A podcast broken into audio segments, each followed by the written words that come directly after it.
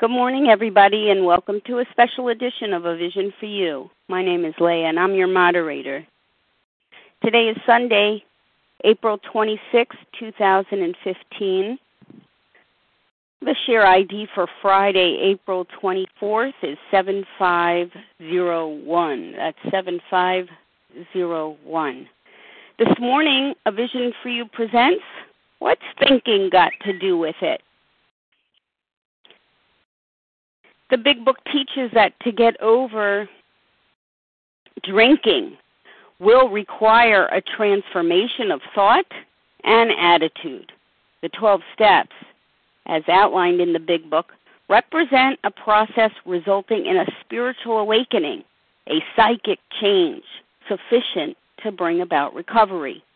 We submit to a simple process that is not easy, yet takes us to a place we've never been a spiritual way of life, a way of deep and lasting personal transformation. The results are disproportionate to our efforts, yet our efforts are required to sustain and enlarge it. Our psychic change is a gift that instills in us a new perspective, a new vision. We have changed in the way we think, we have changed in the way we feel, and we have changed in the way we behave. Joining us this morning is Chaya P., recovered compulsive overeater from Denver, Colorado.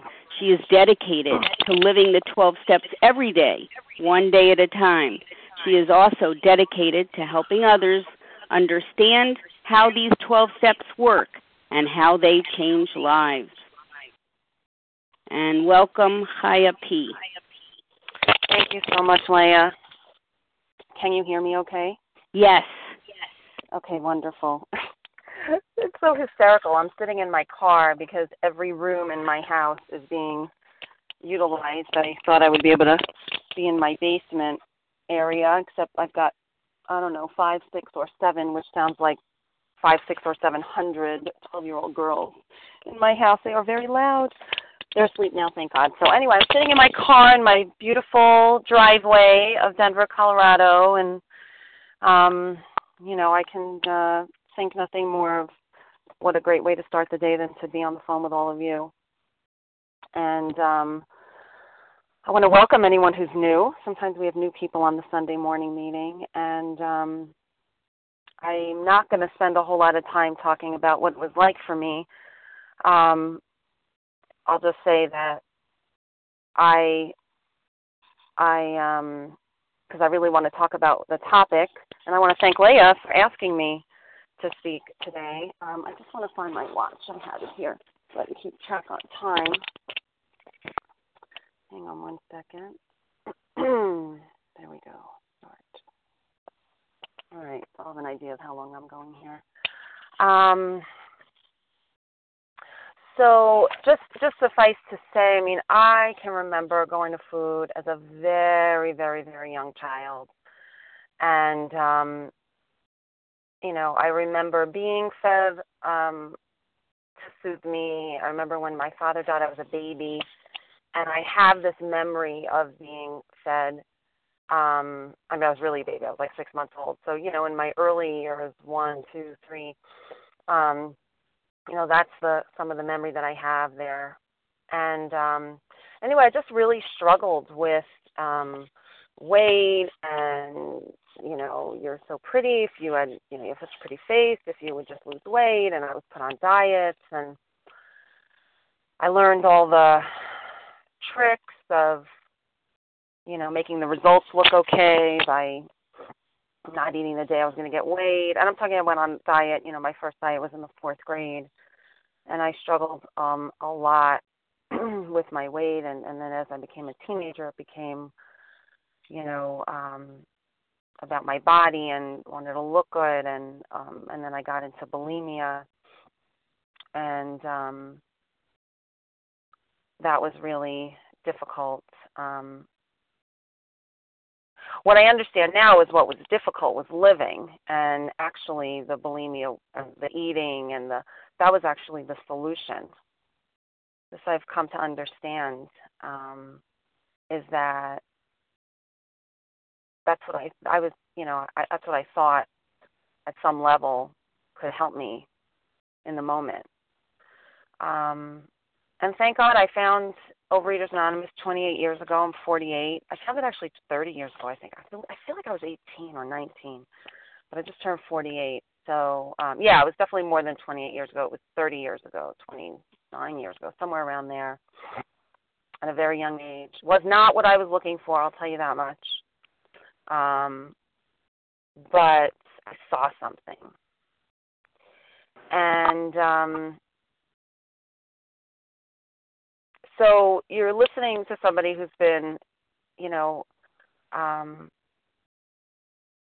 on this track for a long time, and um, you know, I what I when I was thinking about today and what I wanted to share today, even though I usually have no idea what's going to come out of my mouth, so I'm just trying to um, kind of pay attention to the feeling and see what feels like is right. Um, when Leah asked me to speak, and she said, you know, what would you like to speak about? My my immediate thoughts came to, you know, um, this change of thinking, and that's something that I was pointed to very early on. Um, I remember, you know, 20 something years ago, well, must have been about 28 years ago, I was um, living in Los Angeles and I was my sponsor actually also um, got sober um, right around the time that I started to um, pay attention to the 12 steps and, and OA. I was living in Portland, Oregon, and what I remember was women in the OA meeting saying that they were also alcoholic. And something about that made sense to me because I was in college and I could drink socially um, the way I really wanted to eat privately. Couldn't really eat in public the way I really wanted to, um, or felt compelled to. I should say that. But it was really acceptable to drink with everybody, and um, and I usually got. Um, I remember saying to somebody, "I know my limit," meaning I know that point where I could drink and still be in control of my senses and actions and past that and I said and I go past it. Like there was I wanted that feeling. I, I was and now I understand why. I really was I was doing the best I can, but I was at that time, which everybody is at every moment. That's what I'm, my understanding. And again, this is all my experience. I'm just sharing my experience with the what the program really what the big book um, has led me to so I also got sober, which I'm really grateful for because it gave me a certain foundation in AA, which is, um, which was I think um, really was a was really a gift because I got this um, real foundation in what it is that we're trying to be pointing towards.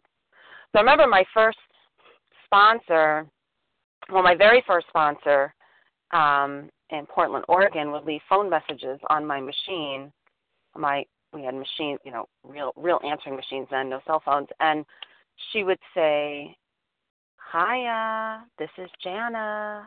Slow down," you know, because I was like, I was really sped up, um, trying, uh, trying to feel better. and I remember sitting on the steps of um, the meeting one one day in August I had told my family I wasn't coming home. I was going to stay in Oregon after college, and they were not very happy. And I and I um I remember sitting in August, and I remember thinking. I remember sitting with this woman. Her name was Anne, and I remember saying to her, "What am I going to do? I have to go home for the Jewish holidays, and it's going to be crazy there. And I'm going to just I'm going to eat. And I'm going to." And she looked at me, and she like put her hands on me, and she said, "Chaya." It's August 4th. It's not the middle of September. Where are you right now? And there was something I've never forgotten that, and I've tried to experience that feeling um, again. And I've had moments of that where I where I was where I was at that moment. And I want to speak more about that today.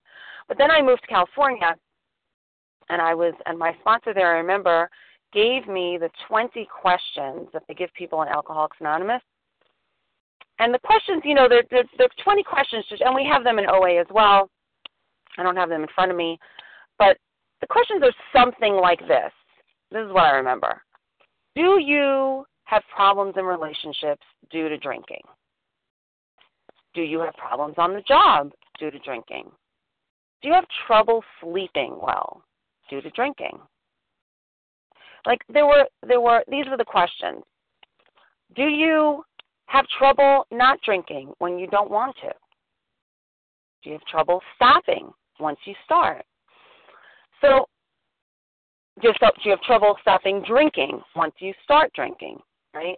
So these are the, all the questions, and they had to do with drinking. And so she said to me, I'm not so interested in your drinking. She said, cross out the word drink, cross out the, the, the DR in every sentence, and put the word TH in place of it. Do you lose sleep due to thinking? Do you have problems with your relationships due to thinking? And actually, I think it was your thinking, your drinking, right? Do you have problems due to relationships due to your drinking? So, do you have problems in relationships due to your thinking? Do you have problems in relationships? Do you have problems in um, on the job due to your thinking? You have trouble sleeping due to your thinking? And that was really eye opening for me.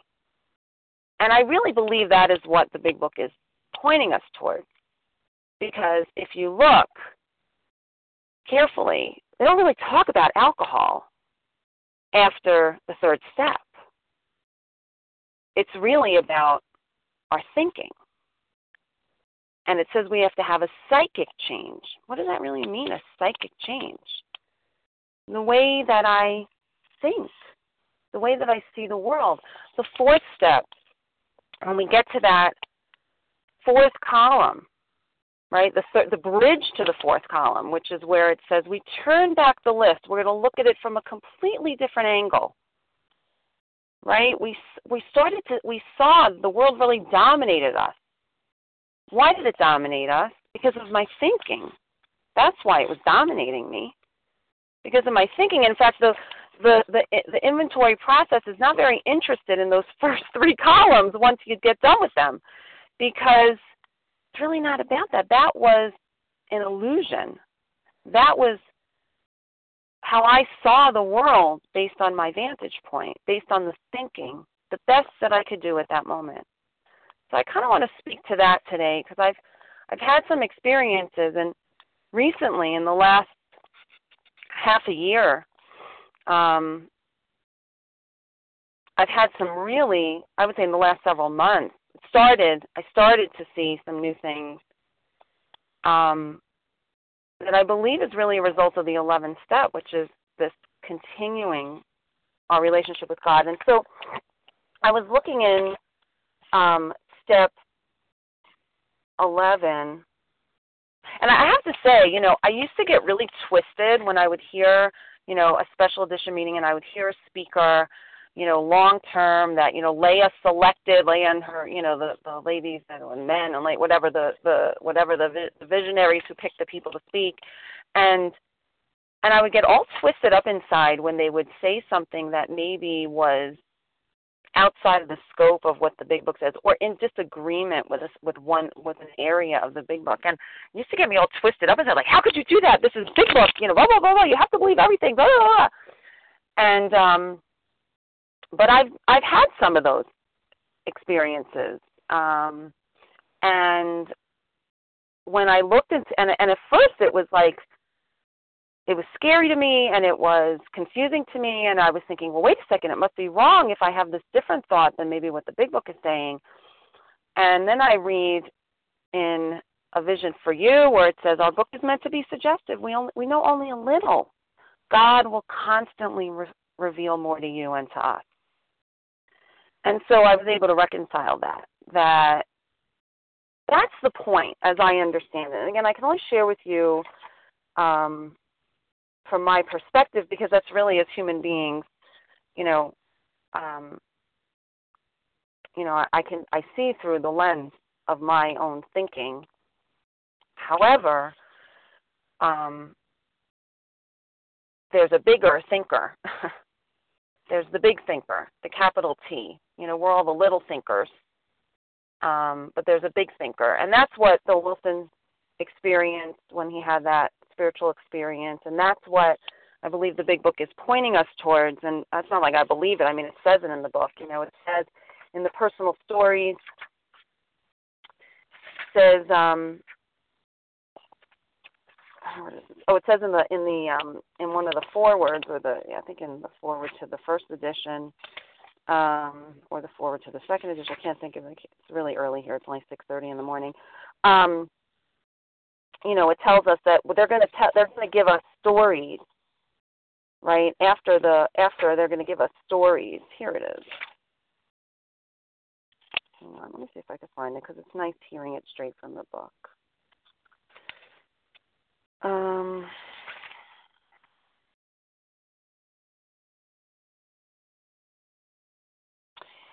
and it says, um, Leah, if you can find the page for me, if you know it, I can't find it where it says. Then we we have personal stories where each person will tell you how they had their relationship with God. Um, I don't know. I can't find it. Okay. I guess it's not meant to be at the moment. So, um, anyway, it tells us that that's really what they're trying to do here is point us toward this power greater than ourselves. That's the point, right? It says many times along the book. The point is we're willing to grow along spiritual lines, right? That's that's the point. I remember I had a, a friend in program. Her name was Tracy, and she'd go, "Chaya." It says the point is we're willing to grow along spiritual lines. That's the point.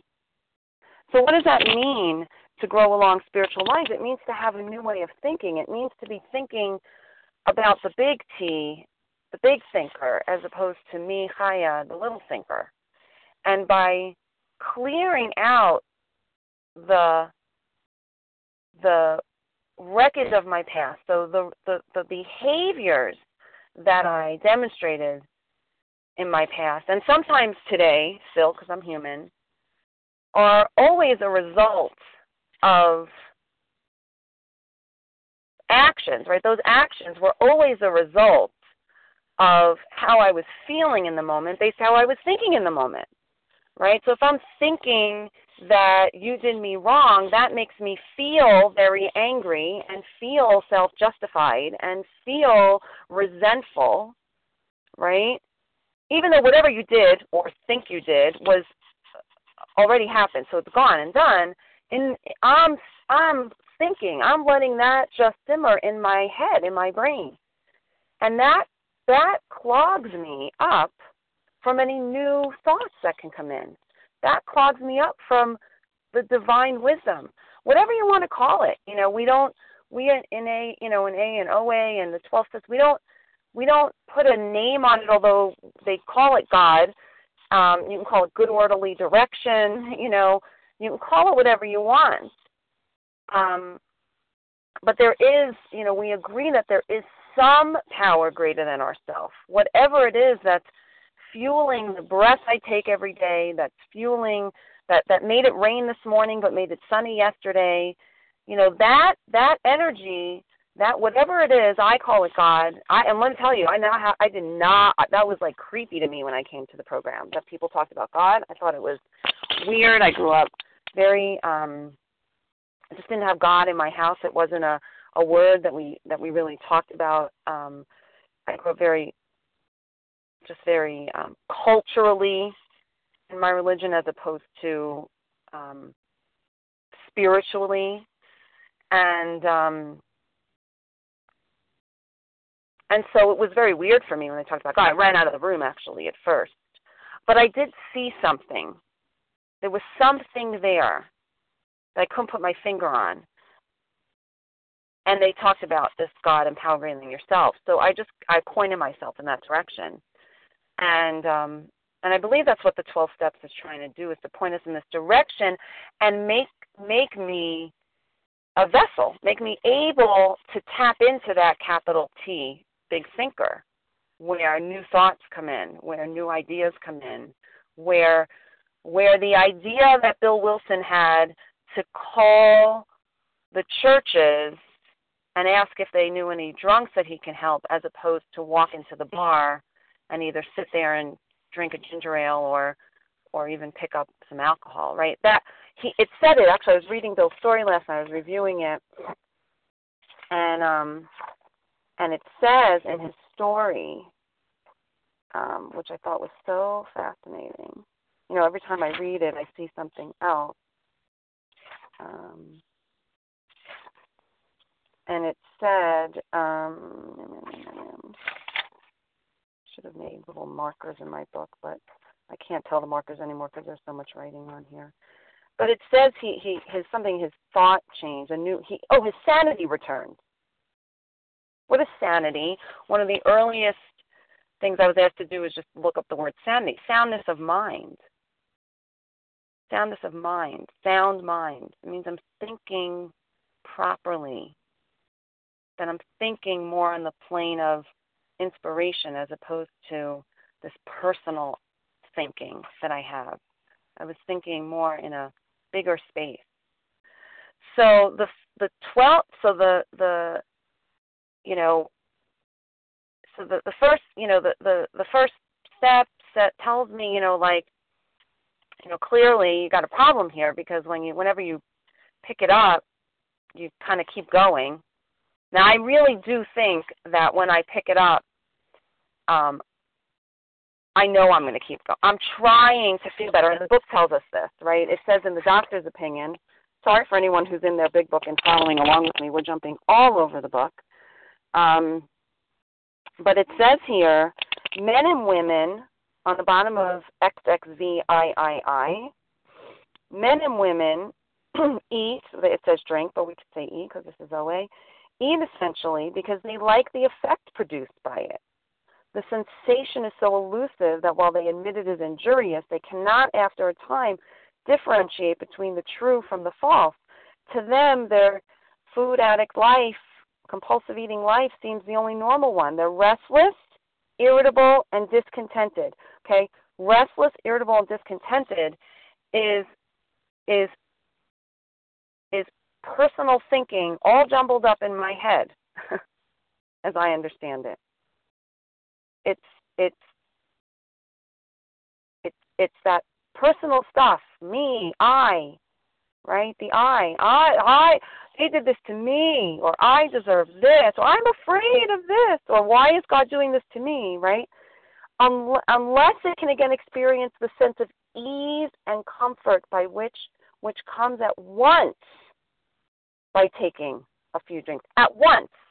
So at once it happens. It doesn't happen only once it affects my system and the craving continues. At once that comes. Things, drink, eating and eating food that they see other people can do with, with impunity. Right? And then they come to the desire and then they're in a spree and then they're then they want to stop because why do they want to stop? They get some sanity back. That half that this is my experience, right? That you know, I heard such a great thing, which is, you know, if you want to know why anybody ever does anything, there's one reason why any person does anything they do. And that is because it seems like a good idea at the time. And then maybe it wasn't such a good idea, right? Maybe it wasn't such a good idea. Uh, you know, I just thought I would have a little, you know, or I figured I'll start tomorrow, or I just couldn't cope with that situation without eating this. I needed it. Whatever it was, it seemed like a good idea at the time, right? And then when they look back on it, what do they say? What do I say? Right? Here's the here's the always the answer. And and don't believe me, like think about it for yourself. What was I thinking? What was I thinking when I you know, when I picked that up? What was I thinking when I was hanging out with that group of people? What was I thinking when I talked to my husband that way? What was I thinking? Usually my thinking was and what the what the four steps tries to show us is my thinking was really off base And so that process of so that step one is like okay, so like don't start, you know, like because once you start, it's gonna and and what it teaches me is and it, and the big book talks about this is our real problem is in our mind. Right? Like Aleida always gives the example of for kids who are allergic to fish you know like they don't need tuna anonymous to not eat fish. They just know they can't eat fish because if they eat fish it's going to be like like they'll go what was i thinking you know because they know what's going to happen if they eat fish so they don't need an, a, a program to get them to not have that so clearly it's not the physical problem that's the problem if you have a physical allergy or something, just don't have it. There are many people I know that, you know, once they eat sugar, they know that they're going to want more. So they just either have little or they just stop. Like they, or they just don't have it at all. It's not like so so what's the problem really? The problem is and the book tells us this. This isn't me. This is the the book. It says so our problem is mainly in our mind right? That's the problem. The problem is in our minds. And um, why would I even go back if I know? Well, it seems like a good seems like a good idea at the time, really, based on my thinking. And that's why the the second step says there's a bigger thinker, there's a bigger picture, there's a power greater than me that can restore me to sanity, that can help me to think in a different way, that can have me that psychic change. And we're going to point you toward that. That's the whole point. The point is to grow along spiritual lines. So the third step says point yourself in that direction. Say, I want more of this. And, you know, ask anyone. I mean, many of you on the line, there might be, I have no idea who I'm speaking to. So and who I will be speaking to as this will be archived and people can access it. So, you know, I'm imagining there's some old timers who, you know, have been around a long time and are free from, you know, the obsession of going back and they they you know and then there's a lot of old timers. I get calls, I would say at least I'll be on the very generous side and say once a week. Okay, I'll be on the very conservative side, I should say once a week of people who've been in program for years and years and are still struggling with some facet of either food or they've transferred to some other um, addiction, which I believe is really the same addiction. It's the same thing we're trying to do, which is feel better in the moment. Um, you know, and then there might be people who are brand new, or there might be people who are just in the midst of the steps, and so wherever you are, you know, um, you know, hopefully you'll be able to identify it, whatever place you can. Um, so step three says, you know, like whatever you see, if you see something like, if you can see that there is a power, give it over. Because why? Because your thinking, right? It, it describes it, right? It describes it in how it works. It describes our thinking and why it makes sense. Um, why it makes sense to maybe point ourselves, right? Um, right, it says, you know, we've come to some ideas, right? They've made some clear that we're, well, I can't manage my own life based on my, the way I'm thinking, like it's not working. That's, that's A. Um, B, that probably nobody else is going to be able to do this for me. Why? Because you're all just human people too, that have your own way of seeing things. And then see that this power, God, could and would if he were sought, if he were looked towards, if he were sought, if you seek after God or power or this big capital T thinker or wisdom or creative intelligence, spirit of the universe, whatever, all those different things that Bill uses as a as a way of describing the, undescri- the indescribable. I don't know any grammar experts out there. The indescribable, what we can't describe. It's impossible to describe something that doesn't have a form. You know, it comes into form through my thoughts. That's how I experienced it. So it tells me I'm at step three, and I'm going to point myself. And then it says the first requirement is that I'm convinced that life run on self will, self thought, is not going to be successful. Because why? Because I'm only dealing with what I already know. right? Self, like, it's already what I know. There's no new thinking coming in. If I'm basing it on self will, it's my best, my best think, my thinking. How is my thinking going to get me out of thinking? My personal thinking. So it it convinces me, you know, I'm trying to live and I'm living through my own lens. So why do I want the show? Why am I trying to arrange the lights and the scenery and the ballet? Because it looks to me like this is how it should be, based on the way I think. It's not wrong how I think. It's just that this is how I've been thinking, whether it's learned thinking, patterns of thinking, habits of thinking, what I was taught. It doesn't matter this what matters is the way I think right now. And so this is how I see the world. And the book is telling me it probably isn't working out so well. Right? If it landed me up here. Because what even when my motives are good, I'm you know, so many people like I was I'm trying my best and yet what what and I can go on if I had the time on, on I can give you examples of where and maybe it's helpful to give examples, but like, you know, let's just talk about the example of wanting someone else to have this program, right? But don't you see, there, there's heart here, and if you would only do this, and it would be so beneficial to you. But the problem is, I'm seeing it through my lens, not through their lens. I can't see it through their lens. I can only try to imagine what it might be to be coming from their place, and how do I how do I do that? Is by listening to them They'll tell me what they're thinking. Right? Then I can get a better understand. That's why the fifth step is really all about listening. So you can listen and getting to know somebody. The big book talks about, you know, the way the big book talks about working with others is very different than the way people work with others very often. Because we're trying to like jam it to people and like give it to them. And the big book is telling us like all you could do is point people towards this and let them see for themselves. Everyone gets to have their own spiritual awakening. I can't I I can't give you let me see how I want to say this. You can't have my spiritual awakening. I'd love to give it to you, but it doesn't mean anything to you. It's it's got to be yours, and you, and I couldn't force that awakening.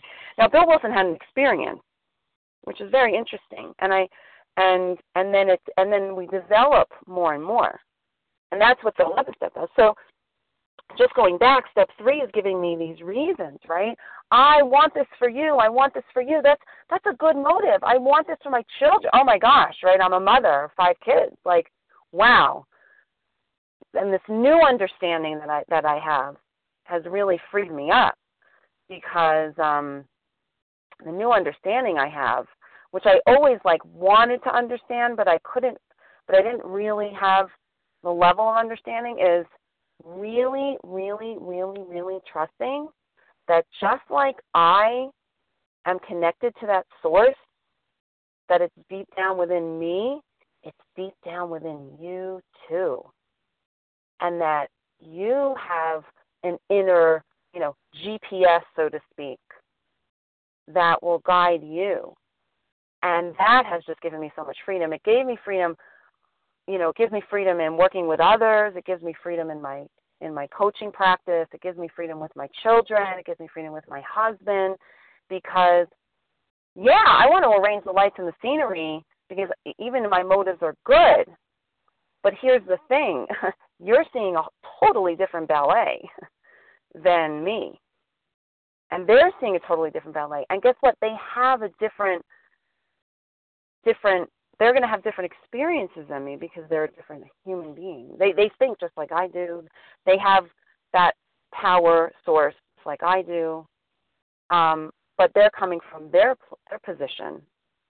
So, um, and what does it tell us? It it tells us, you know, um, it says, you know, aren't I just a victim of the delusion that I can wrest satisfaction and happiness if everybody would just do as I wished, right? First of all, everyone's not going to do as I wish, so that's a delusion.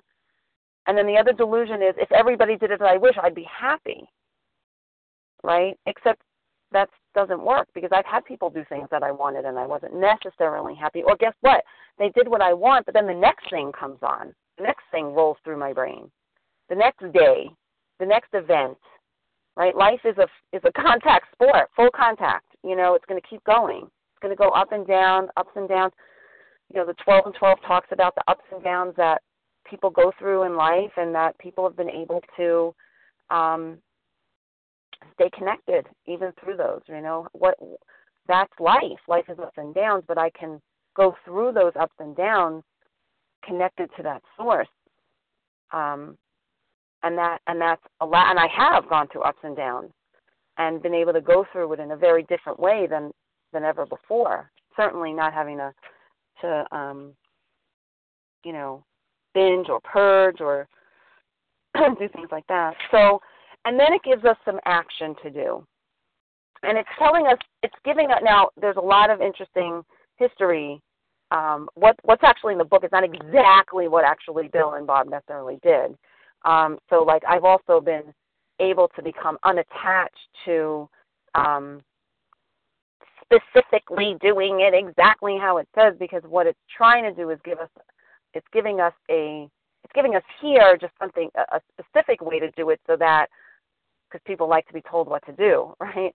Um, and also this way it gives us some kind of format to produce or to, to help produce what it's trying to produce, which is to clear out that stuffed up pipe that's not allowing this this wisdom from the, the power greater than myself to flow through me.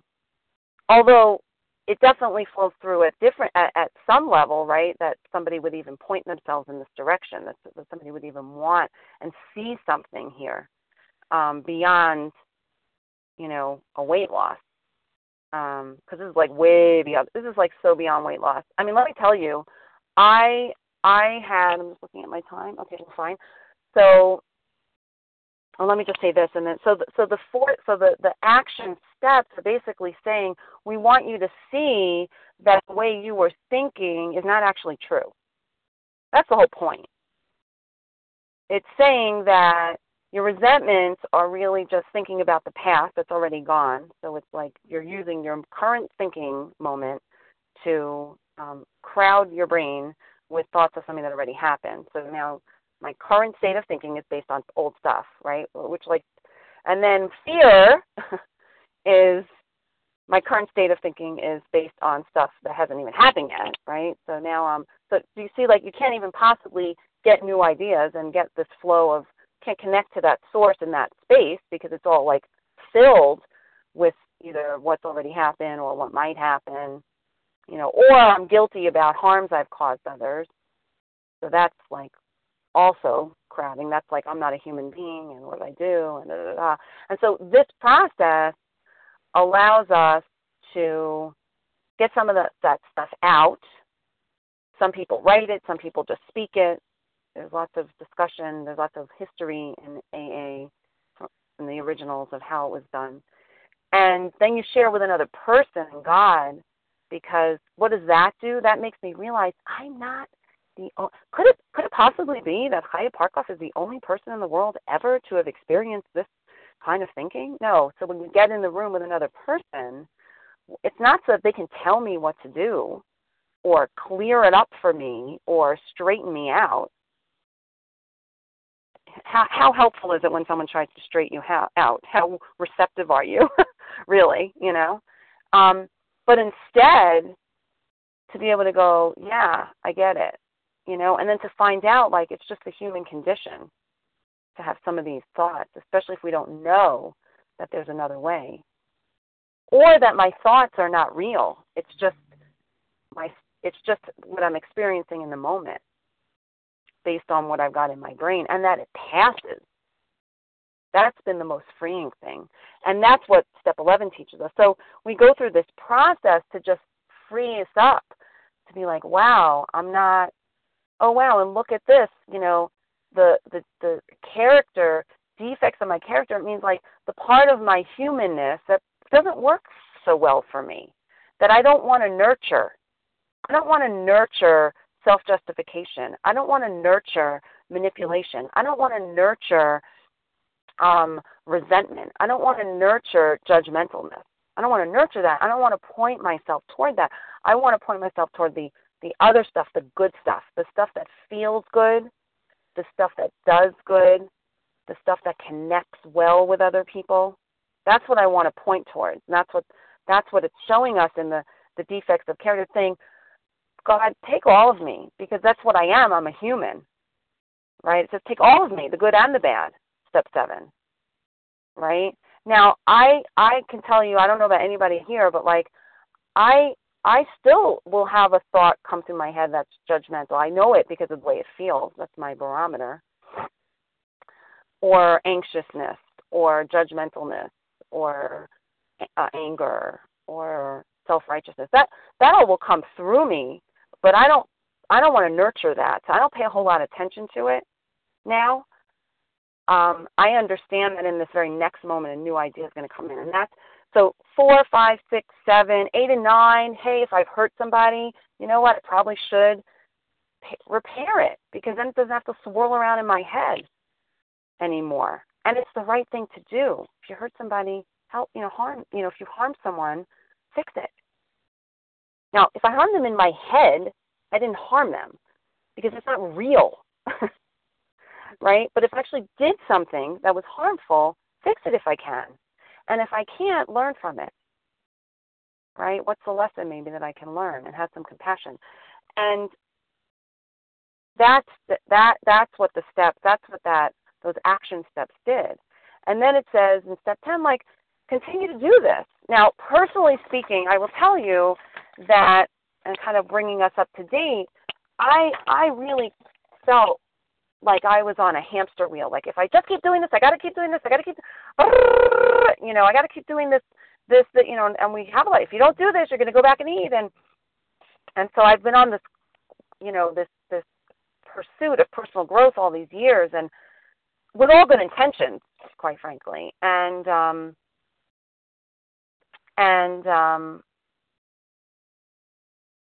what I realized for me, and I remember it's so interesting because I I remember years ago, must have been, I was still in my old house. So it must have been like 14, 13 years. No, my, around the time my, my son was born, so he's going to be 10. So maybe like nine years ago, I remember that my sponsor at the time, and I was telling, you know, I was saying, giving her like this major evening review that I was doing, you know, and she was like, oh my God, who would want to like, you know, spend time in, in like, so I realized I kind of got the evening review wrong.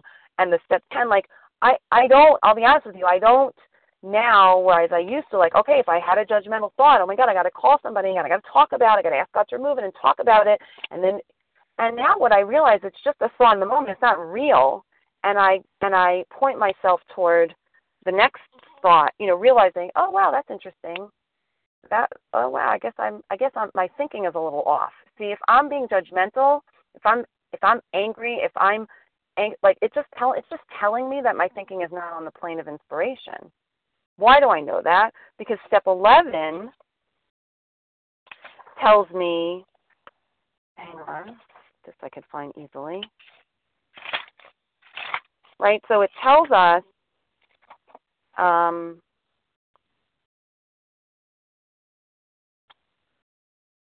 right so we said any you know we said any right any new mistakes um, I entered the world of the spirit, and my next function is to grow in understanding and effectiveness. This is not an overnight matter.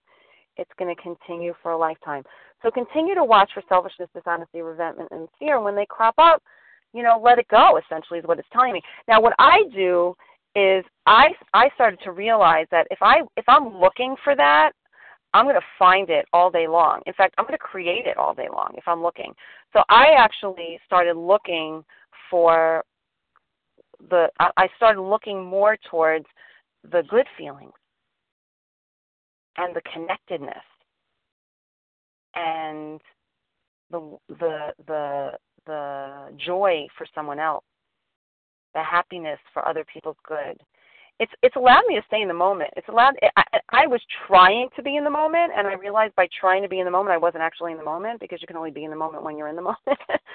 so, um, and why you know why turn my thoughts to someone else I can help because that gets me out of my own personal thinking when I'm when I'm thinking about somebody else. right? And then it describes these promises, which I will tell you that I now have experienced in real time, in and and and and constantly, right? I'm not fighting. And some of you that know me personally know, like I've struggled with, like, do I weigh all my food? Do I not weigh all my food? You know, like I don't eat. There's certain things I just don't eat them or haven't eaten them for years. But like, and I've had some food allergies and like, should I have like a lot of thought around, um, around what's right and what's wrong. And then what I started to notice, what was so interesting for me, and this is this is like, this is where this 11th step has really like rocketed me into a whole new place. And i hope i continue to be rocketed into the next place as you know until you know until for 120 years as long as you know god willing i'll live till 120 is um so an interesting thing is i moved to colorado a year and a half ago. I started running a few years ago maybe three years ago started jogging love it love it love it and um suddenly, and I really mean suddenly, without any change, around the time I moved to Colorado, I just remember it was around that time. Um, suddenly, literally suddenly, I've been maintaining a weight for years and years and years. Look great, were you know just like really healthy, suddenly, out of nowhere, simultaneously, and guys, you can hold your ears for a second if you want to, but simultaneously, I lost about 10 pounds. My weight dropped suddenly, and I also was like thrown into menopause and uh, or perimenopause, whatever it's called, where I I wasn't getting my my cycle. I got it once in a year and a half, and um, so like I lost all this weight, and like, and then I got like really used to being really thin, and I really enjoyed being really really thin, um, and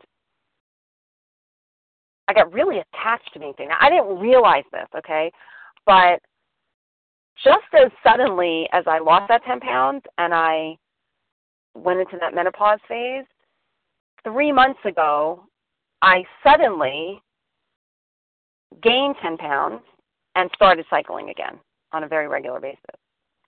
And um, what was interesting is I had kind of put a prayer out there to God, and I was like, God, you know what? If you need me to gain weight to get like a little more sanity in my head about, you know, because I noticed like I was afraid I might gain weight, and um, I just noticed I had a lot of personal thinking around my body, and um, my food was down, but I had a lot of personal thinking about my body, and um, and then suddenly, suddenly, really suddenly, and it freaked me out, and I got really scared.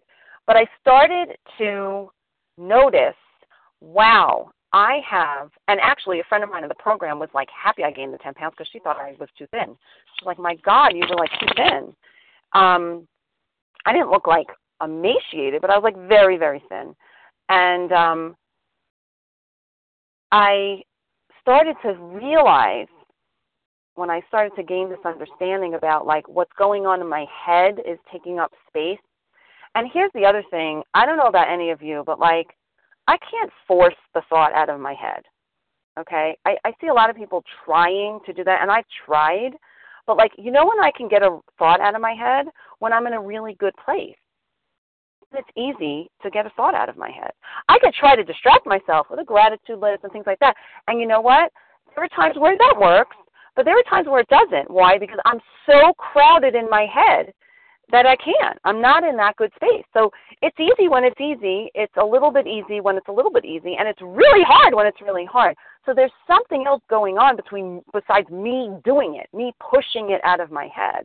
You know, I have a friend in the program who would say, "Just go wash your car. Like, just go out and wash your car." Apparently, Charlie used to tell her that. She was sponsored by Joe by Charlie, and um what did that mean? I didn't have to go physically wash my car. It meant like just go point yourself towards something else so that your your head can free up a little bit so that a new thought can pop in so you won't feel the way you're feeling. So I started to realize, oh my God, I have so much thought and I started to like notice it. And um and I realized I was really attached to it. And um once I started to notice it for what it is, it started to loosen its grip. Once I started to notice that it was not helpful thought, and it wasn't even true. I started to notice there were a lot of people that were in larger body sizes than me that were like really happy. And that this is really not about weight loss, this program. This is really about peace of mind inside, and that that's going to come in all shapes and sizes. And naturally, people are going to, when they know better, when they feel better, they do better. And um, I started to get so much peace around my body, so much less concern around my food and when it was time for me to eat my food or was there going to be my food available um like like this is i wasn't i never expected this but this is what's happened to me as a result i believe of step 11 so so i've experienced these promises. So this feeling of neutrality i have to tell you i'm like neutral neutral. I feel safe and protected. I haven't sworn off. It's really it's not a problem. It's really not a problem. The problem has been removed. Removed. It's not like as long as i weigh and I measure my food i won't have a problem. It's not even that it's like I don't have a problem. So I know things that are not good for me and I don't go to those. And I can't even like I'm trying to explain it and I can't even. I want to wrap up by sharing um so it says here we're on a spiritual program of action. What is fit spiritual condition? What's spiritual? Spiritual is connecting with that part of me that's connected to God, right? That we all have that. Whatever's keeping us breathing, whatever's keeping us moving, whatever's keeping us thinking is connected to that. And it's asking me to so you know what I like to think now is like we're not cured of alcoholism.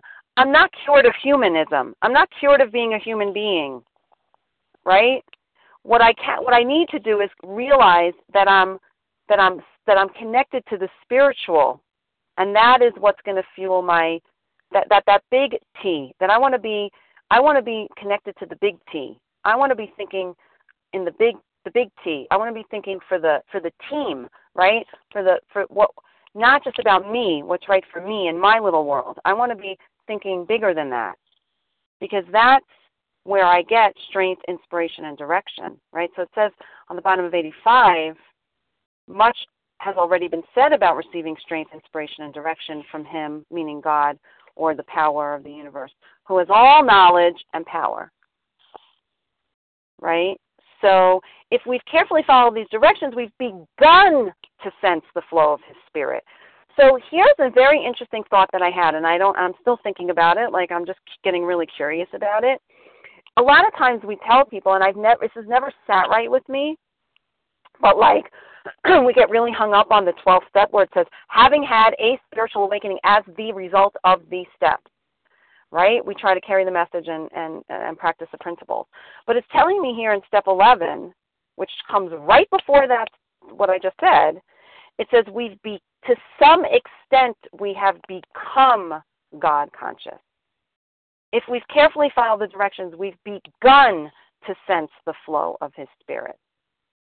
We've begun to develop this vital sixth sense, but we have to go further, meaning we have to keep pointing ourselves towards that.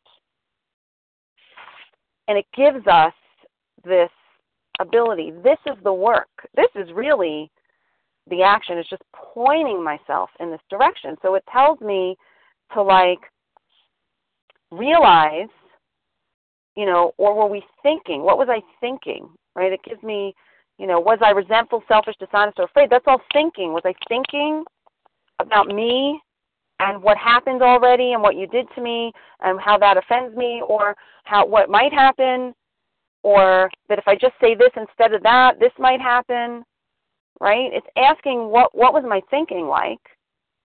Or was I kind and loving? Kind and loving is a byproduct of pure thinking. Pure meaning not in that own that personal thinking. right? Was I doing for others, right? But I'm not going to drift into worry, remorse, or morbid reflection because that diminishes my usefulness. Why? Because mo- because worry, remorse, and morbid reflection is more personal thinking. And then I just ask God, you know, what if I hurt anybody? You know, forgive me. And if there's something I need to do to make it better, help me do that. And then here's really powerful stuff, right? When I wake up in the morning, it says, before we begin, ask God to direct my thinking. God, help me to not, what's self pity, dishonesty, or self seeking? Self seeking. It's all personal thinking. It's saying, God, I want you to direct my thinking.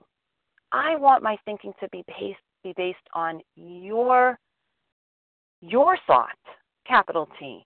Let that flow through me. Under these conditions, we can employ our mental faculty, my brain, which is different than my mind from my understanding. Mind, I am not going to get into that now, but that's a very different. My brain is my mental faculty. I can use that brain with much better effectiveness if what I'm inputting, if I can think of my brain like a computer. These are just, again, my, I'm just using metaphors that I see, and you know, maybe you'll see something of what I'm saying. Um, whatever I put in this computer is what's going to be spit out, right? Or if you think of the old time movie reels, the movie projectors, whatever I roll on the film is what's going to come out. If we put Wizard of Oz on the film, on the reel, that's what's going to be on the screen. That's what I'm going to see. If we put, you know, Jaws on the that's what we're going to see, right? If I put Frankenstein on the reel, that's what I'm going to see. So if I put love and and understanding on the reel, that's what I'm going to see. If I put God on my reel, that's what I'm going to see. I'm going to see God in everything. I'm going to see it in you. I'm going to see it in my kids. I'm going to see it in the nature. But if I put resentment and judgment and yesterday's hurt on my reel, guess what I'm going to see? So it's asking, and then it says, in, here, I've always loved this. Our thought life will be placed on a much higher plane when our thinking is cleared of wrong motives. When I'm not thinking about me and my own personal thinking, and instead allow, point myself in a direction of he- healthier thinking, more well being, I get more well being. And if I don't know what to do, and thinking about our day, we may face indecision, not sure what to do, I can just point myself back toward God for new ideas. So it says we ask God for inspiration and intuitive thought or decision. And then what does it say? It doesn't say, and then we try to think what's coming in our brain because then we, no, that would be more personal thinking. It says, I relax and take it easy and I don't struggle. And I'm often surprised, which I'm not anymore, although sometimes I'm even like, oh my God, look at that, how it works. The answers come after I've tried this for a while. Tried what? Tried to let go, just to try to see my personal thinking for what it is. Right? What used to be the hunch or the occasional inspiration gradually becomes a working part of the mind. And sometimes I'm going to make mistakes. I'm going to do stupid things because I'm why? Because it seems like a good idea at the time. It tells us this. I'm not going to make. I'm not going to be inspired all times. I'm not going to. I'm going to. Okay. I'm going to make mistakes. But as I keep pointing myself towards this, as time passes, I'm going to be, find I'm more and more in the plane of inspiration, and I rely on that. And this, I will tell you, is my experience. And um, this is my experience and and i love at the bottom you know and i do i do pray i do have a um honestly i'll be honest with you i don't do med I, I did meditation for many many years up until a very short time ago where i would like do this meditation. And what i found for me is trying to be in the moment. I wasn't actually in the moment right? In fact here try this one on. This is a new realization i had. Trying to be God conscious, I'm not actually being God conscious because I'm thinking about being God conscious. So if I'm trying to be it, I'm not actually in that moment. So what's been happening for me is which is really really cool which I believe is really a result of this 11th step and pointing myself in this direction and, and understanding really what what's going on with that really my thinking is just an illusion. It's just how I, I see the world at the moment just for a, that moment. And the next moment a new thought's going to come in and that they pass is um, that um, my thought just fell out of my head. But I think I was talking about trying to be oh, trying to be God conscious. I wasn't actually being God conscious. Oh, I know what to say. That my that my my praying has changed even. I used to pray with like desperation. Please God help me clean, sober, and abstinent. Blah, blah, blah, you know, and I would, and now I'm I'm uh, it's much more. It just feels better. You know, it feels really good, and um, it feels really um, I feel this this I just have this feeling of um I guess that that those promises. So then it tells me so I do do my daily prayers and meditate because I I I do that. Um I don't really meditate so much because I was meditating um it was like sitting trying to be present and I what I've been finding is like thinking about being present, I'm actually not present because I'm thinking about it. So I'm been experiencing more being in the present, and that's been really cool. Um, sometimes I do part of the meditation when I run. I have some things that I kind of let flow through my brain, and um, a Jewish meditation that I do, and I'll do that when I run, or sometimes when I'm sitting. But I don't feel like I like tied to it.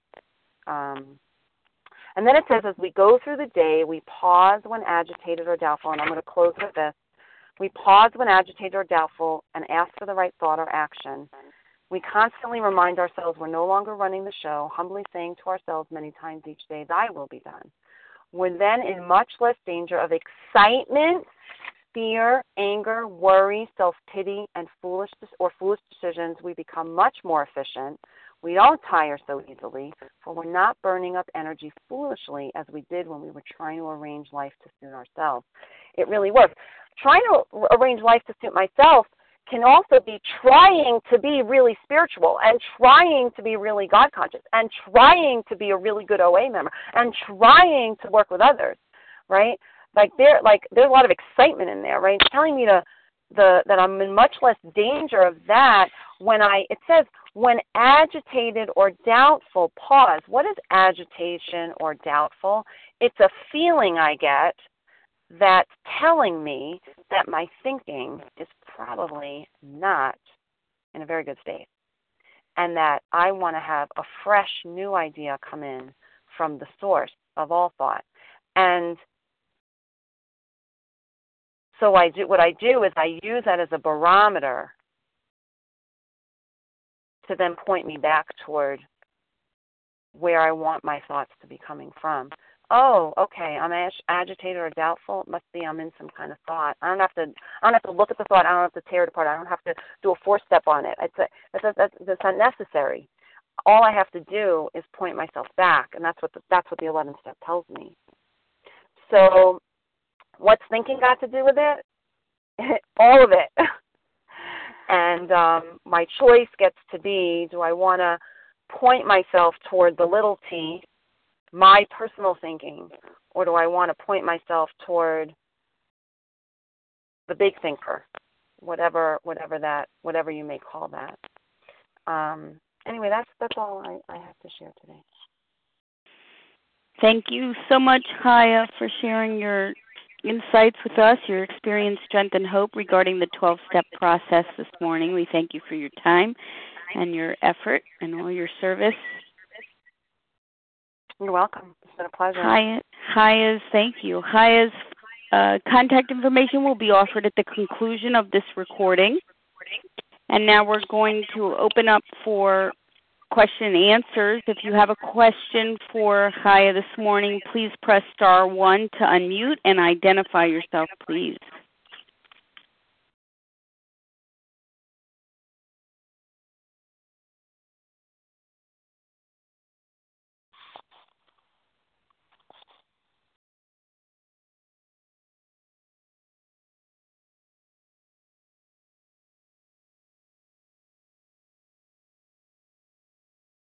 Star one to unmute if you have any questions. Yes, this is Sherry from Massachusetts. Hi, Sherry. Hold on Hi, it's second. Betty Ann. It's Betty Oh. Ann. Um, what's the second name? I'm sorry. Uh, Betty Ann. Betty Ann. Okay. Anyone else? Sorry for the echo. Okay, let's go with Sherry, please, first. Hi, I'm Sherry from Massachusetts. I'm a compulsive overeater and an alcoholic. And um, it was great to hear Chaya today about what does thinking have to do with it. Um, you know, drives it home for me because um, I have um, I have gone through the process um, with an AA sponsor, um, the Big Book Step Study process with an AA sponsor, and I was putting picking up the food and putting it down, picking up, putting it down. So I've decided that I'm going to go through that process again. Um, I do have 28 years of sobriety and um, with alcohol, and I've um, been struggling with the food throughout my whole um, existence of my sobriety and AA. Um, I have finally, um, and I feel it's one day at a time, realized that this food thing that I have is an allergy, and I have an allergy to it just like I have an allergy to alcohol and drugs. Um, but I never believed that before. Um, my question for Chaya today is I am an active member in OA and AA, and I always str- struggle with the meditation part. I have bought meditation tapes and meditation this and meditation that, and um, I sit in the morning with God and I say my prayers and I do some writing and gratitudes and pray for friends and pray for family members and and then um, I just say, um, you know, be still and know that I am God. And but you know, I I have people in my OA program that do this for a half hour, and I'm like blown away because I can barely get four minutes in just to sit there and think of nothing. Um, It's hard. It's it's. I can't even think to get to 30 minutes. Um, but with my reading and writing and praying, I'm I'm sitting and doing these things um, for a half hour, but I'm not sitting and having a clear mind for a half hour. So um, it was just kind of my question is, what are what I just wanted you to maybe talk a little bit more, if you could, about the um, meditation piece that you were talking about at the end, because because I am where I am now with my abstinence, I'm in a really good place, um, and I am abstinent. I am so scared that if I don't sit there for a half hour, that I'm going to lose my abstinence. Because that's one of the tools that I just can't get. I have phone calls, I have meetings, I do everything else, but I can't get that half hour or 30 minutes of of just sitting there empty-headed. Um, now, there's other times that I meet with God during the day when I go out running like you, or I go out hiking, or you know I do physical activity, and in the morning and on my way home, and and other times I have a, a conscious contact with God. Um, so, yeah, I just wanted to. That was my question. I'm I'm afraid that will I lose my abstinence if I don't get that 30 minutes in? Thank you so much for the question.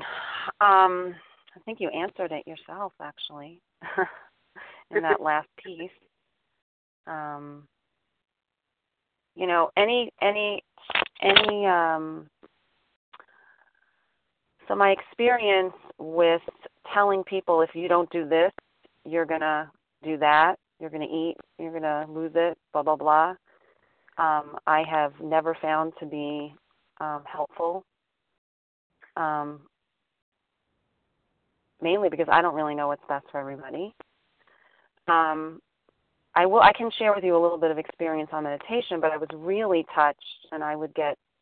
I would invite you to be curious about, you know, um, there was something. I don't know if everybody else on the line felt it, and I don't know if you felt it. Sherry, is it Sherry? Is that your name? I Yes, Sherry Sherry. um, if you felt that that feeling, that shift, there was a shift in feeling when you described when you were hiking or walking, or that you know throughout the day where you feel that God consciousness. Um, it was like a feeling shift for me. Um, that's that's what we're that's what we're pointing ourselves towards. So however it comes, you know, whether it's sitting in the morning. Now, I will tell you, I don't know any human being on the planet that has no thought come in their head for 30 minutes, um, unless God decides to put absolutely no thought in their head for 30 minutes. I can't try to not think for 30 minutes. Um, that would again be thinking.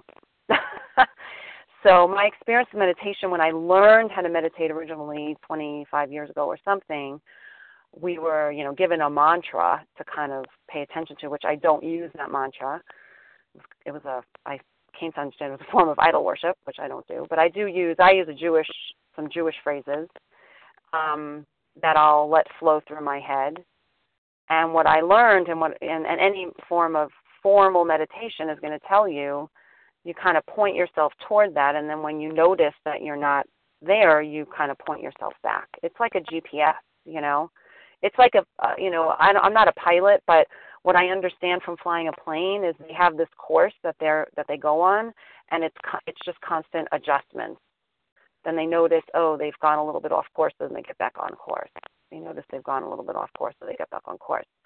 So I think that's what meditation. It's just a pointing towards. It's, remember, it said God could and would if He were sought. Um, and the other thing I would get curious about is, you know, how helpful is that fear? You know, I'll tell you, I was doing, and I know a lot of people that have. I'm telling you, I get. I, I said I was very conservative when I said I get a call once a week from somebody who's been I don't know if I completed my sentence about that. Maybe I lost my train of thought. But I get a call probably at least once a week, if not more, from people that have been in the program for years and years and years and are still struggling with either a facet of their abstinence or a facet of their thinking. And they've been doing everything that the book is telling them to do. So it's not a doing that produces it. Remember, Bill Wilson had that spiritual experience like immediately. By the, I mean, whatever, it's a whole other discussion. But the, so like somebody called me the other day and they were like, "Well, I want to do it again," you know, and I they were describing, you know, I've done this and I've done this, but you know, like I'm not feeling it, so I got to do it again. And I was like, why would you want to do again something that like you've been doing over and over and isn't working? It's like trying to like pick a scab expecting it to heal. Like why would you do that? Like maybe like let it be and point yourself in another direction. So, you know, and the direction that the book is always asking us to point towards is God. And it says we don't have a monopoly here. You know, this is just this, this is this is a, a, a this is pointing us toward um, God consciousness, God the, the the big you know the bigger picture. So meditation, the book doesn't tell us to sit for 30 minutes in the morning. It doesn't, it doesn't say that anywhere right? It's um, so somebody came up with this idea, and if somebody tells you, you know, if I'm going to sponsor, you have to sit for 30 minutes in the morning.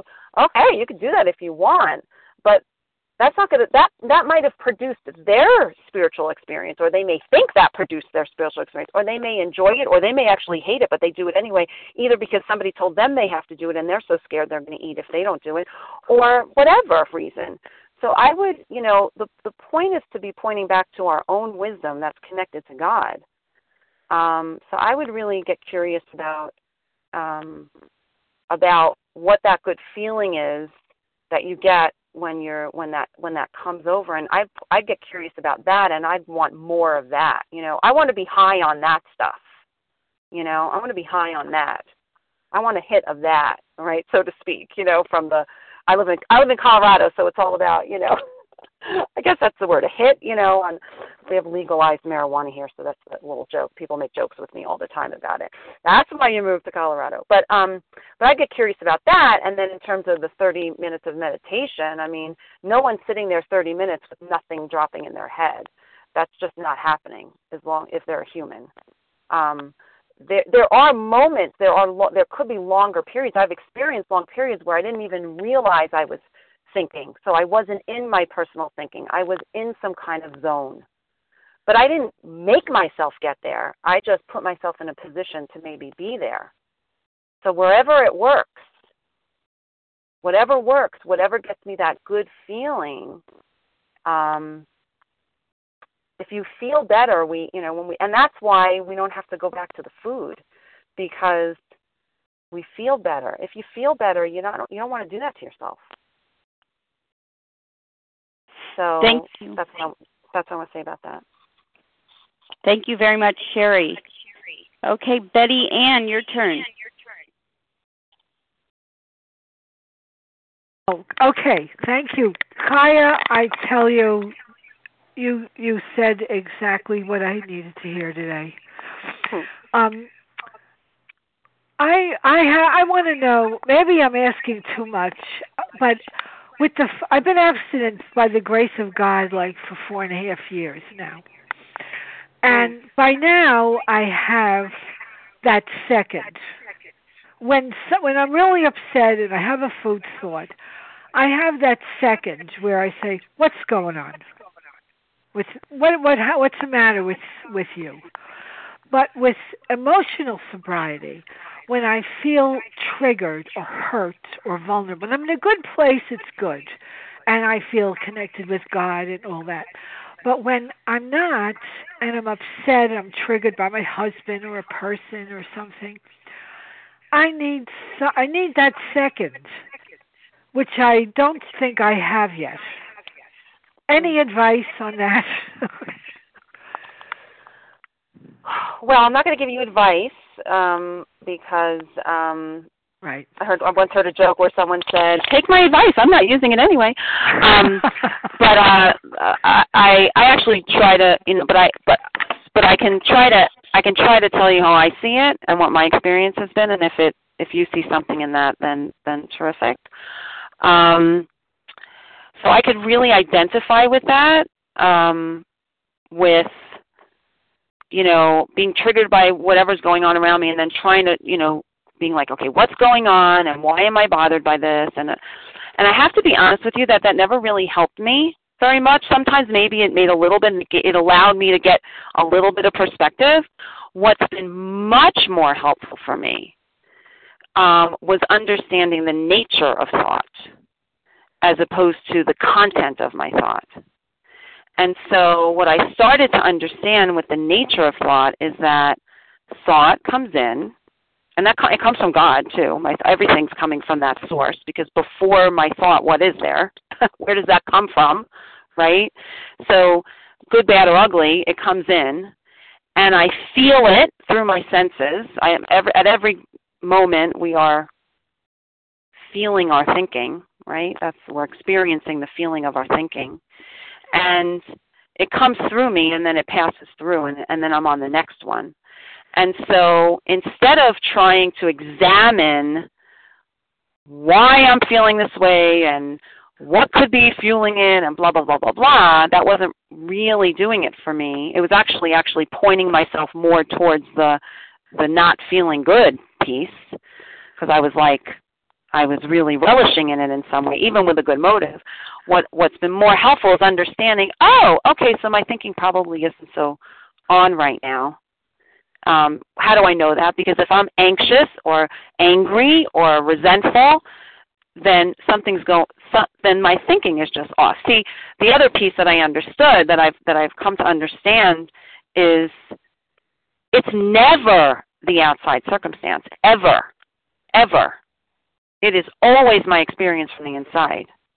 Because well, how do I know this? Because then you said it, but it was like when I'm good, it can just kind of it just goes. That's no big deal, right? That's why, you know, why why is it that like one morning I can wake up and look at my husband and be like, oh, why is he like still in bed or you know, oh, you know, and then I go downstairs and I see my children and I'm like, oh my god, I cannot wait till they're 18 and they're out of the house. Well, actually they're 18 and they're still in the house. Some of them, right? Like I cannot, like when am I gonna have my freedom? And then I go to my job, which you know, and I'm like, oh my god, like what? Who thought? Who hired these people? You know, and then I, and then something, you know, my day I come home, maybe I get a better night's sleep or a good night's sleep and and then I wake up the next morning and I roll over and I see my husband and I'm like, oh, I am the luckiest woman in the world. Oh my gosh, how did I find such an amazing guy?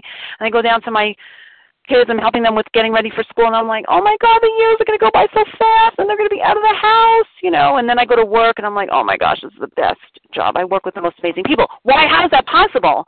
That like the same circumstances, but yet I'm experiencing so differently. So it's not the outside circumstances; it's inside. That's what the book is trying to. That's what the the the, the steps try to show us. We look at it from a completely different angle. We see it had nothing to do with what was going on outside. It was my inside. So when I started to understand not the content, the content wasn't so important, that it was more the nature of my thought like okay so i'm not in a great space at this moment but you know what? If i if i like keep thinking about not being in a great space and then start calling everybody you know i'm really not in a great space i'm guess what? I'm just filling myself up with more of that which does not make any room for new thought and god to come in. So that's really helped me and it it it, it was life changing for me. And um, maybe maybe you'll see something in that. Thank you betty ann for your question. Anyone else with a question this morning? This is janice b. I have a question. Judith b. Is that what i heard? Janice. Janice okay. And anyone else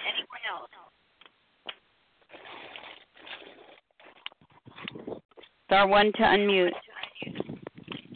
Deborah R. Deborah R. Anyone else? Last chance. AJ. Who's this? AJ. AJ. Okay, AJ. Anyone else? Sarah W. Sarah W. Thank you, Leah. Pleasure. Francis okay. All right, you got in there. Okay, Janice B, let's start with you. Okay, thank you, Leah, and thank you, Chaya, for your great share this morning. I I can relate to so much of it. One of the things that I I heard you talk about was the nightly review, and I struggle with doing the nightly review. I find I'm sitting there and I'm I, I forget what I, you know, what I've done during the day, and I like rack my brain. Where was I resentful? Where was I selfish? And um, and it's like, uh, you know, it's focusing on on the negative things, and and I do that a lot. Um, so um, I know what you focus on grows, and I, I believe that. And um, so, how do you do your nightly review? And that's my question. Thank you. Thank you for the question. Um, well, what comes to mind to me is, um, you know, if it's not helpful, um, you know, why do I keep doing something that's not helpful? Um, or it could be that it is helpful, I just don't see the benefit necessarily. Um, I don't do. I used to do, be very vigilant. In fact, I would email it, email my nightly review, and and um, but I was finding that it was like the same thing every night on the nightly review. um, I would answer the questions out of the book. I think it's a good place to start you know that's what it's giving us. The the night you know the, the the stuff they're giving us in the big book is just um you know ideas about what you might want to do. Um but what's much more helpful to me I, I just don't go to bed with a whole lot on my mind today as a result of this understanding that I have. So um and when I do, um, I usually will not want to go tearing that apart. Um, it's just becomes it's just become so so I, I I don't really do a nightly review, a formal nightly review. It wasn't it wasn't helping me in any way. Um, it was it just wasn't helping me. It was it wasn't it wasn't giving me more well well being. I'm not saying that it wouldn't that that everybody's like that. For sure, that's not the case. every individual needs to find what speaks to them. Um, it's a little scary for me when I hear people in program. I'm not saying they're like this, but I'm saying when I hear it just comes to mind this thought to say this when I hear people in program for so many years who are still, you know, following the dictates of their sponsor. Um, it's just I don't think that's there wasn't even the word sponsor when these guys were getting sober, right? It was just helping people point them back to their own inner wisdom, that source, that they're, you know, that connection. Obviously, we need each other and we can bounce things off each other. And sometimes I may, you know, turn to someone and say, "Can you, you know, like I want to, I need to, having trouble with this," and you know, whether it's a sponsor or, you know, you know, I, I mean, I my professional life is is in this realm, and and and I seek it out myself when I need it, but um, I just don't think there's a hard and fast way. That's been my experience. So um, I would say pay attention and get curious about what is working as opposed to trying to force something that's not. That's, Thank that's you. what I have to say on that. Thank you, Janice. Deborah R., your question, please.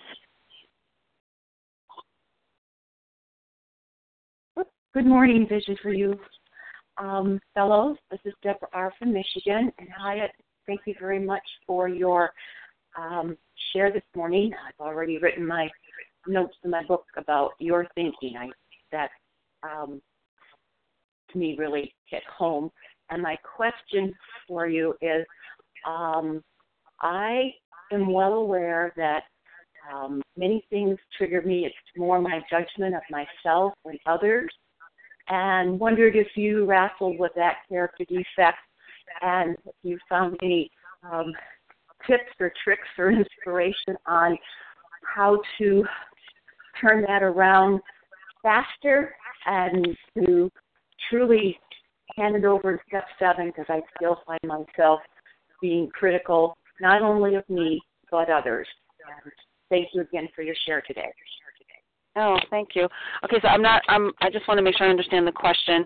So when when you find yourself being critical or judgmental of others, what what are some of the things I do to help me um, flip that around? Get out of, Is that the question? Turn it around. Yeah, I, I'm I'm Yeah, used to yeah. ten step turnarounds during the day of being you know yeah.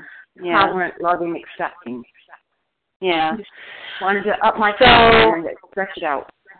I could I could I could speak to that for a minute. Um, I might have already spoken to it a little bit earlier.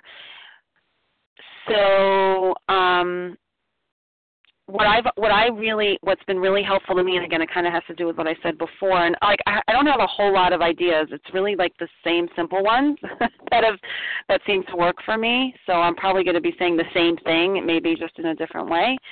Um, when I notice when I'm being judgmental, um, what I've what the most the best thing that's been helpful to me, better than trying to again look at the content of why or what is it about you know and and and and pulling it apart.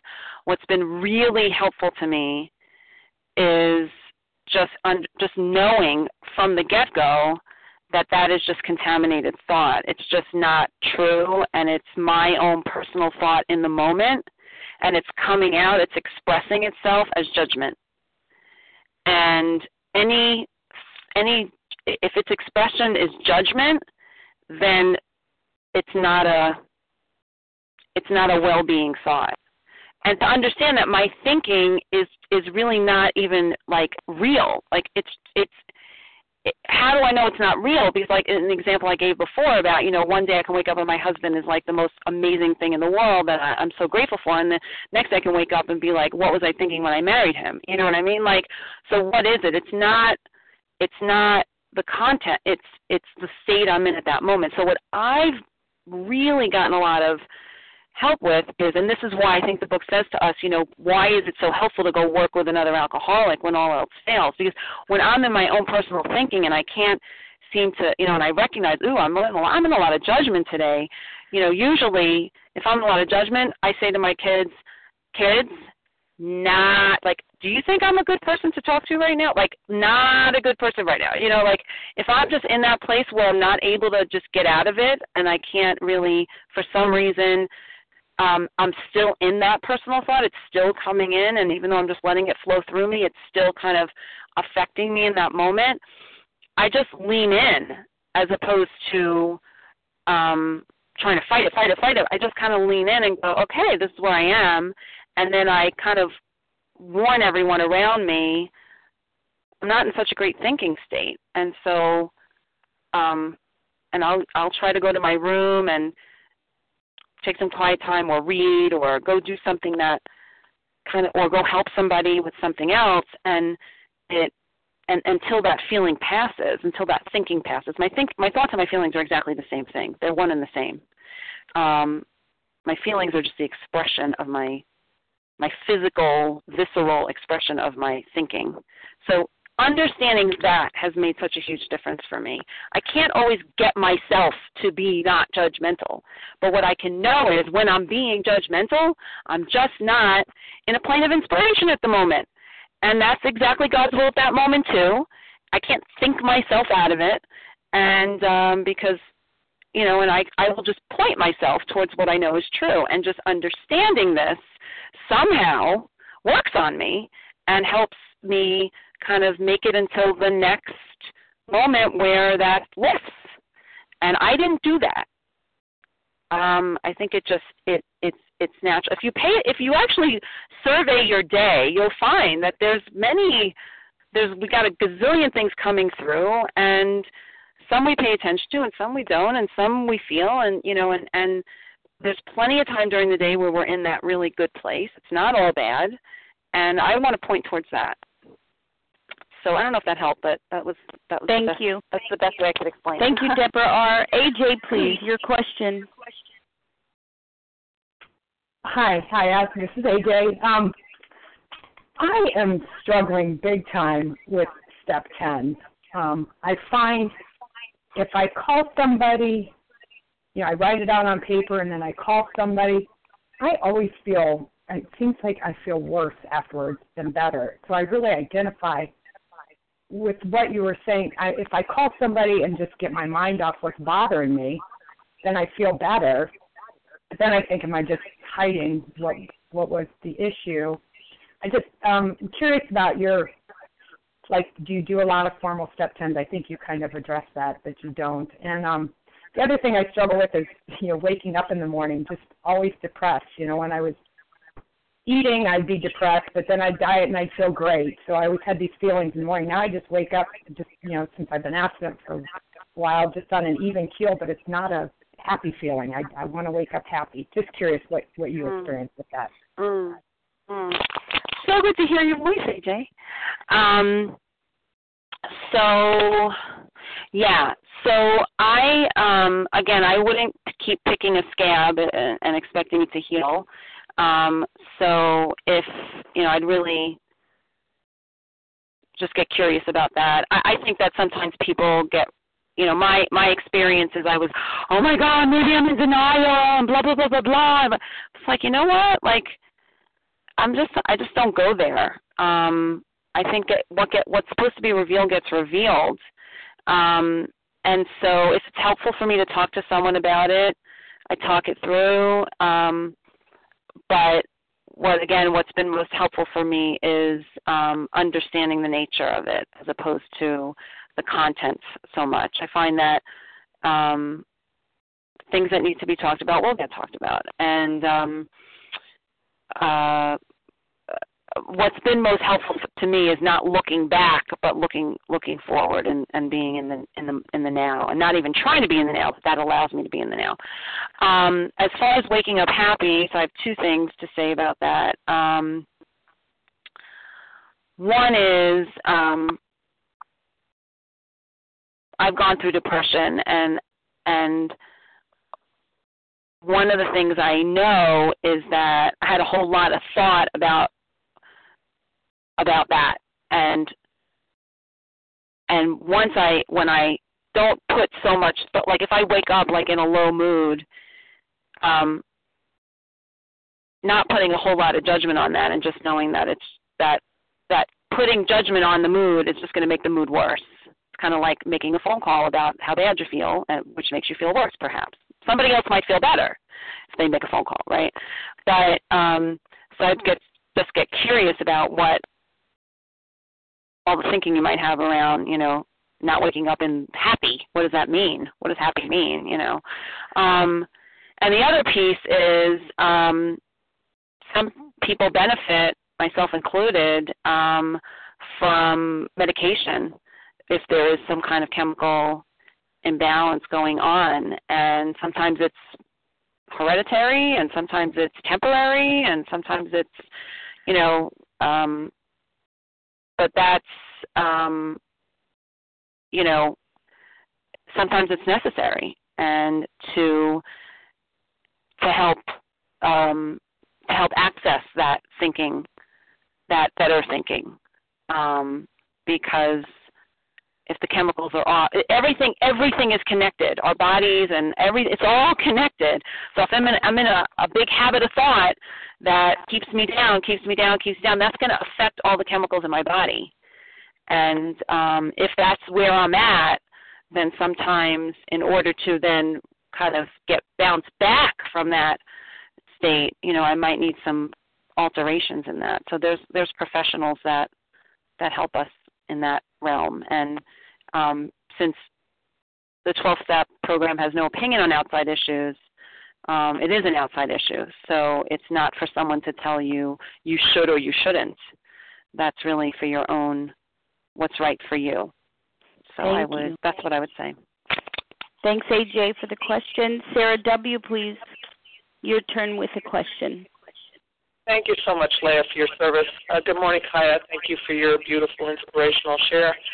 Uh, Sarah W., grateful recovered compulsive eater. Um, you know, in guiding and helping others, and I've heard you so many times on the line, you're so nurturing and loving as far as newcomers and that. Um, I wanted to just talk about sometimes when we get somebody that's new or that's coming back, you know, the huge amount of emotional pain that people are going through in their lives, whether it be from um, exogenous circumstances, outside issues, or from within. And so when you start to talk to them, they're very, you know, in deep pain about maybe some very real things. And you know, if we're really assisting people, and and our purpose is to, you know, uh, be of service to God and others, I'm wondering how you, um, you know, keep keep the focus on helping them through the steps, and at the same time allow them to be heard. And um, I don't know exactly how to word the question, but I think you're probably getting my gist. Yeah, um, I think so. Thank you for the question. Um,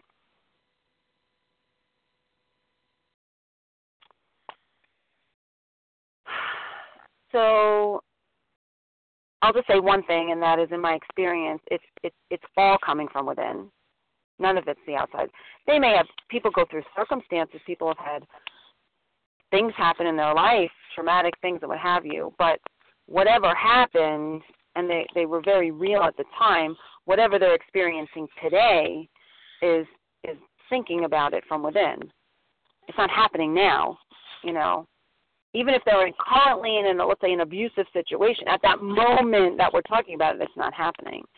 So that's what the book is trying to point us towards. It's trying to point us towards, you know, um, being able to be present and and um, that's a whole other conversation and and not something that I really do as a sponsor. that's a whole professional thing. You know, people need to, you know, that's just a whole other story. Um, but you know, but everybody's experience feels real, feels really, really, really, really, really real. And so just being with people in that space um, is and ta- and and wherever they're at. You know, I'm just a big believer in taking people where they're at. That's why you know I don't, you know, um, you know, someone once told me, well, I won't sponsor, a good friend of mine actually said, I won't sponsor anybody who drinks coffee. And I said, why wouldn't you sponsor anybody who drinks coffee? And this is her experience, it's totally fine for her. I'm not, she just said, well, it's a drug, and, you know, I, I want people to be totally off all their drugs. And my feeling was like, you know, when those alcoholics got sober, all they did was stop drinking, you know? Um like you know, to me that would be like having oral surgery without any anesthesia, you know, like like people come to their own when people start to feel better, they do better. So things have been peeled away over the years. So I don't know if I, I I'm I'm not sure why I brought that up, but it's kind of like taking people where they're at. You know, for some people, for me, when I first started in OA, just eating three meals a day was a novel concept. Just three meals was novel to me. To have a meal was novel to me. I just grazed all day. So, so if somebody would, you know, like, so there's just got to take people where they're at. Sometimes people aren't ready for certain things. So, it's really it's listening. That's what the, working with others asks us to do. It asks us to listen, and it asks us to to to make a friend, to take people where they're at. And if they're not, look, if they don't want if they don't want what I have, meaning what I have to offer, you can't have what I have because it's my experience. I can't give you what I have. I can only give you my I can only share with you what I see and point you toward that so that you can see something. That's that's what I do is uh, that's what I do. And I do that with my kids, and I do that with my husband, and I do that with my coworkers and with the people I coach. I try to help try to point them toward that. So I hope that answered the question. Thank you, Sarah W. And our last question for the morning will come from Francis. Your turn, Francis.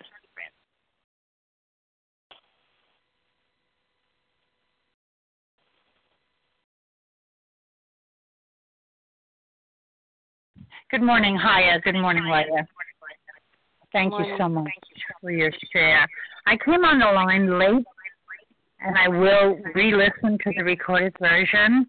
But what I heard from you was so inspiring that you know, for me, for today, for now, I need to keep it simple. So you know, I'm going to ask you to offer me or anyone else on the line. Um, my question is, do you have single words that bring you back to your centeredness when you feel you're going astray.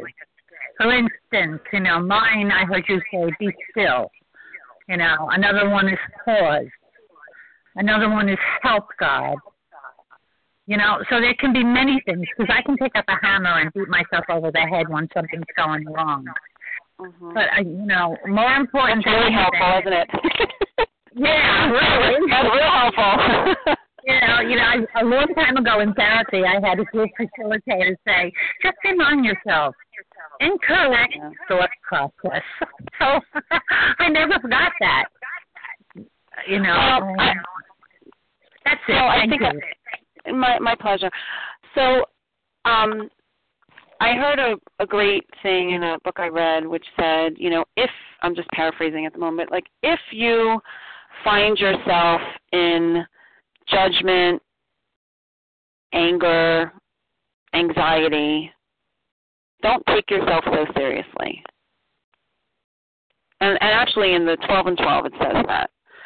You know, don't take yourself so seriously. So that's that's been really helpful is understanding again that it's not it's not reality. A, a colleague of mine said he he was he was he was coaching a client and he and he was saying, you know, so he was explaining like this kind of these kind of ideas and and the guy said, "You mean you mean to tell me that like pretty much everything I've been thinking is like a mirage?" And the my colleague goes, "Yeah, pretty much, you know." And he goes, "But it's so real." It looks so real. And he goes, yeah, it's a real mirage.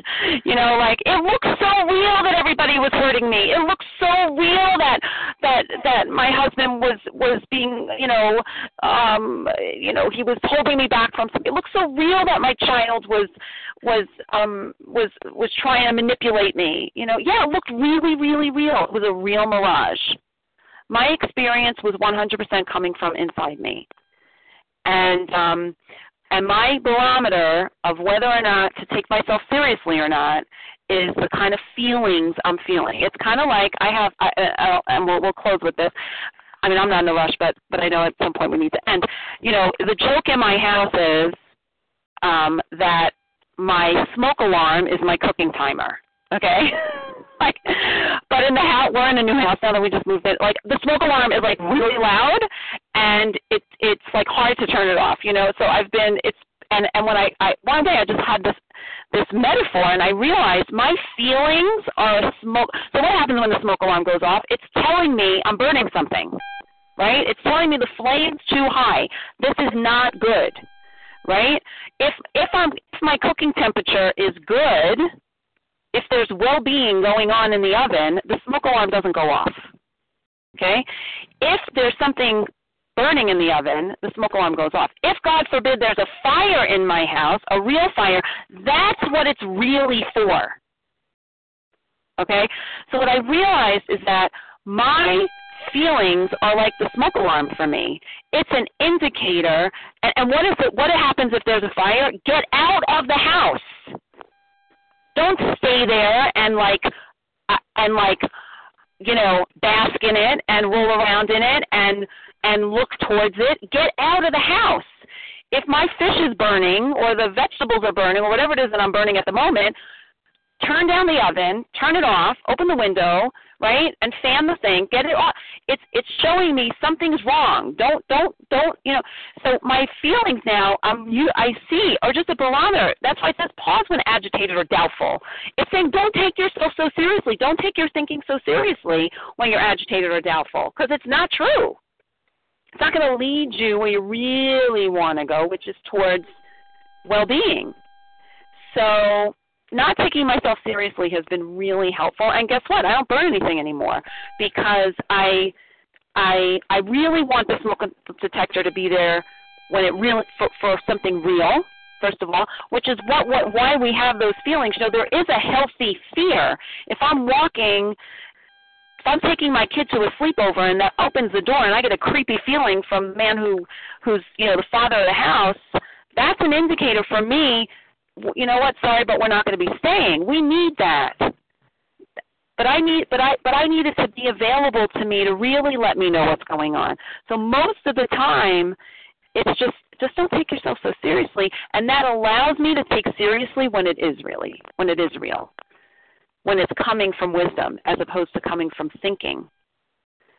So not taking myself seriously has been really happy. Laughing and going, oh, there went a judgmental thought. Ooh, look at that flowing through me. Woo, you know. If I'm ex- if I'm on if I'm on um a a you know, if I was in a car uh, on a boat or in a plane and and it's going bump bumping, bumping, bumping, bumping, bumping, right, where the boat is like going up and down and up and down, that could be very scary. But if I'm on the cyclone in Coney Island, if it still exists, and I get on that roller coaster, I know it's going to go up and down, and it's thrilling. Life can be really thrilling, and that's what the book tells us, right? Where life is thrilling. Life is a full contact sport. I want to feel all of it.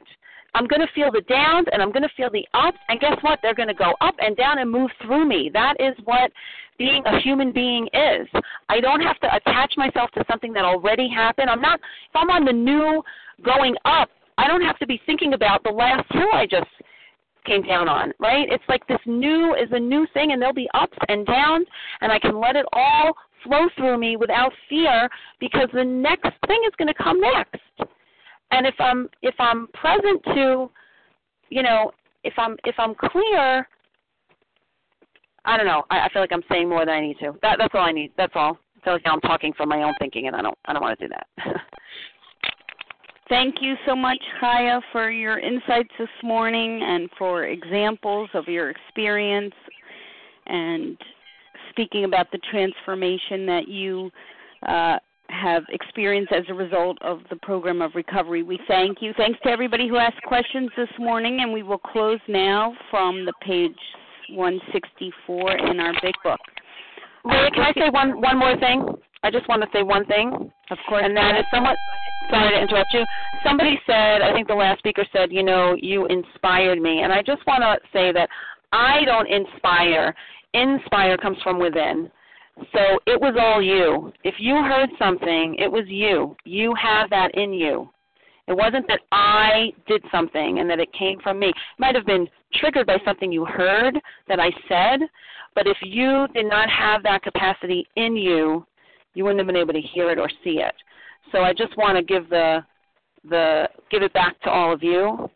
Um, it's not about me being a great speaker and blah blah blah. It's about you being you being able to see it. And um, if you saw something, I'm I'm so happy that you did. And if you didn't, just keep pointing yourself toward toward that well-being, and and you will eventually. Thanks. Thank you, Chaya. Our book is meant to be suggestive only. We realize we know only a little. God will constantly disclose more to you and to us. Ask Him in morning meditation what you can do each day for the man who is still sick. The answers will come if your own house is in order. But obviously, you cannot transmit something you haven't got. See to it that your relationship with Him is right, and great events will come to pass for you and countless others. This is the great fact for us. Abandon yourself to God as you understand God. Admit your faults to Him and to your fellows. Clear away the wreckage of your past. Give freely of what you find and join us. We shall be with you in the fellowship of the Spirit, and you will surely meet some of us as you trudge the road of happy destiny. May God bless you and keep you until then.